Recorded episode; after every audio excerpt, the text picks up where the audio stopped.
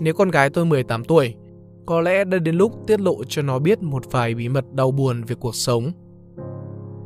Con có lẽ cũng bắt đầu nhận ra việc mình không còn được yêu thích như trước nữa và điều này không dễ dàng chấp nhận lắm nhỉ. Môi trường mở dần ra, phải gặp nhiều người hơn và chẳng phải tất cả mọi người đều dễ chịu với mình. Con có lẽ sẽ thở dài cả đêm chỉ vì biết ai đó hoặc những ai đó không thích con lắm. Cho đến khi con nhận ra rằng ta chẳng thể làm hài lòng tất cả mọi người và việc tiết kiệm cảm xúc của chính mình là cần thiết. Con sẽ phải đối mặt với những vấn đề mà con chưa bao giờ nghĩ mình sẽ vướng phải. Con sẽ phải nhận ra rằng mình đang sớm bị đẩy ra ngoài kia và có ai đó quát lớn phía sau. Đi đi nhóc, đến lúc trưởng thành rồi.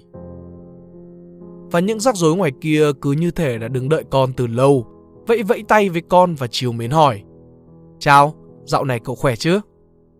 Đó là những quyết định mà con phải đưa ra, những rắc rối nhạy cảm và những chuyện dở hơi cám lợn nào đó nữa. Khi con 18 tuổi, dù chỉ chênh lệch một chút, nhưng có lẽ sẽ khác năm 17 tuổi rất nhiều nhỉ. Con sẽ cảm thấy bản thân mình vừa quen thuộc, vừa khác lạ cùng một lúc. Con sẽ thích cách thỉnh thoảng mình trở nên trầm lặng, nhưng khi tiếp xúc với mọi người lại chẳng thể giấu đi được vẻ sốt sắng của mình. Và hình như con chẳng thích điều này lắm nhỉ. Nếu con đã 18 thì con có cảm giác như mình đã từng chết đi rồi, lại được sinh ra 18.000 lần. Và bản thân qua trong quá khứ, qua lời kể lại của mọi người, dường như là một điều gì đó xa lạ. Nếu con đã 18 tuổi, những câu quote tâm trạng vô nghĩa trên mạng được chia sẻ đi chia sẻ lại từng làm con nhếch mép, nay lại khiến con phải ngậm ngùi, chấp nhận rằng chúng chẳng sai vào đâu được. Tình bạn thì mong manh, những người bạn thân thiết còn từng nghĩ chẳng điều gì có thể chia cắt, nay dần phai nhạt. Các cuộc gặp thừa dần, những lần nói chuyện thừa dần và chẳng có điều gì chia sẻ cùng nhau nữa. Điều đáng buồn là con còn cảm thấy đây là một điều dễ hiểu. Lớn rồi thì khó kết bạn.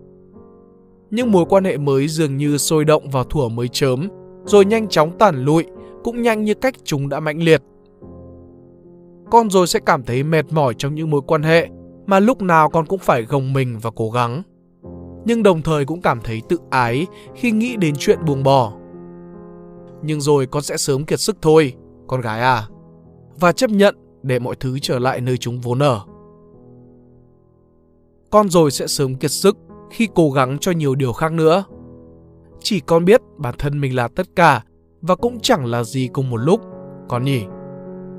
Con biết rằng tận sâu trong đáy lòng mình là một mớ hỗn độn, những cảm xúc tiêu cực, những nhỏ nhen, ích kỷ, những thứ mà có lẽ nếu chúng cùng lúc nhảy sổ ra, con sẽ tự giết chính mình vì xấu hổ mất.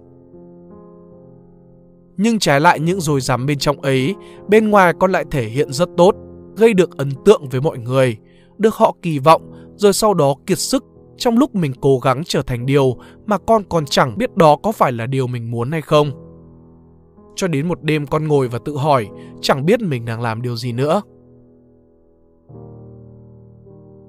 Con sẽ mệt lắm, và rồi nhận ra chẳng thể nói những điều mệt mỏi ấy cho những người thân yêu của mình, vì con chẳng muốn thấy họ phải để tâm đến những điều ấy một chút nào. Con nghĩ mình sẽ ổn, sẽ vượt qua hết tất cả mọi chuyện và sẽ sớm có tâm trí để đặt những người mà mình yêu thương vào. Như cuộc đời là một mớ hỗn độn như nó vốn là, nên mọi rắc rối đáng yêu cứ thay nhau liên tục xuất hiện như thế cho đến khi con chấp nhận rằng mình có thể mở lòng. Rằng những người thân yêu của con đều là những người đồng hành chứ chẳng phải là nguồn cơn của những lo lắng trồng chất. Ngay cả trong những ngày buồn bã nhất của tháng tư nắng nóng, con vẫn có tâm trí để lắng nghe tâm sự của những người khác. Cho đến khi con nhận ra rằng thật ra bản thân không phải kiểu người kiên nhẫn lắm và nên ưu tiên hơi sức cho những người quan trọng hơn. Ồ, 18 tuổi thật tệ nhỉ, theo như những gì con vừa đọc được. Rồi con sẽ nhận ra, chìa khóa của việc trở nên hạnh phúc không phải là việc tìm kiếm ý nghĩa cuộc sống, mà là giữ bản thân bận rộn với những thứ vô nghĩa và chết đi. Con sẽ nhận ra lúc bản thân thấy tệ hại và mệt mỏi, cũng là lúc bản thân chấp nhận ra khỏi vùng an toàn và bước đi con sẽ nhận ra những điều ý nghĩa còn sót lại sau khi từ bỏ những thứ vốn không thuộc về mình. Con cũng sẽ sớm nhận ra bản thân mình thực sự là ai qua những điều mà con phải trải qua. Con sẽ nhận ra rằng every gonna be alright. Nếu các bạn thích bài viết này, hãy like và share để ủng hộ chúng mình. Đừng quên bấm nút subscribe và nút chuông bên cạnh để không bỏ lỡ video nào bọn mình ra trong tương lai. Cảm ơn các bạn đã lắng nghe. Đây là Spy Room, còn mình là Pink Dot. See ya!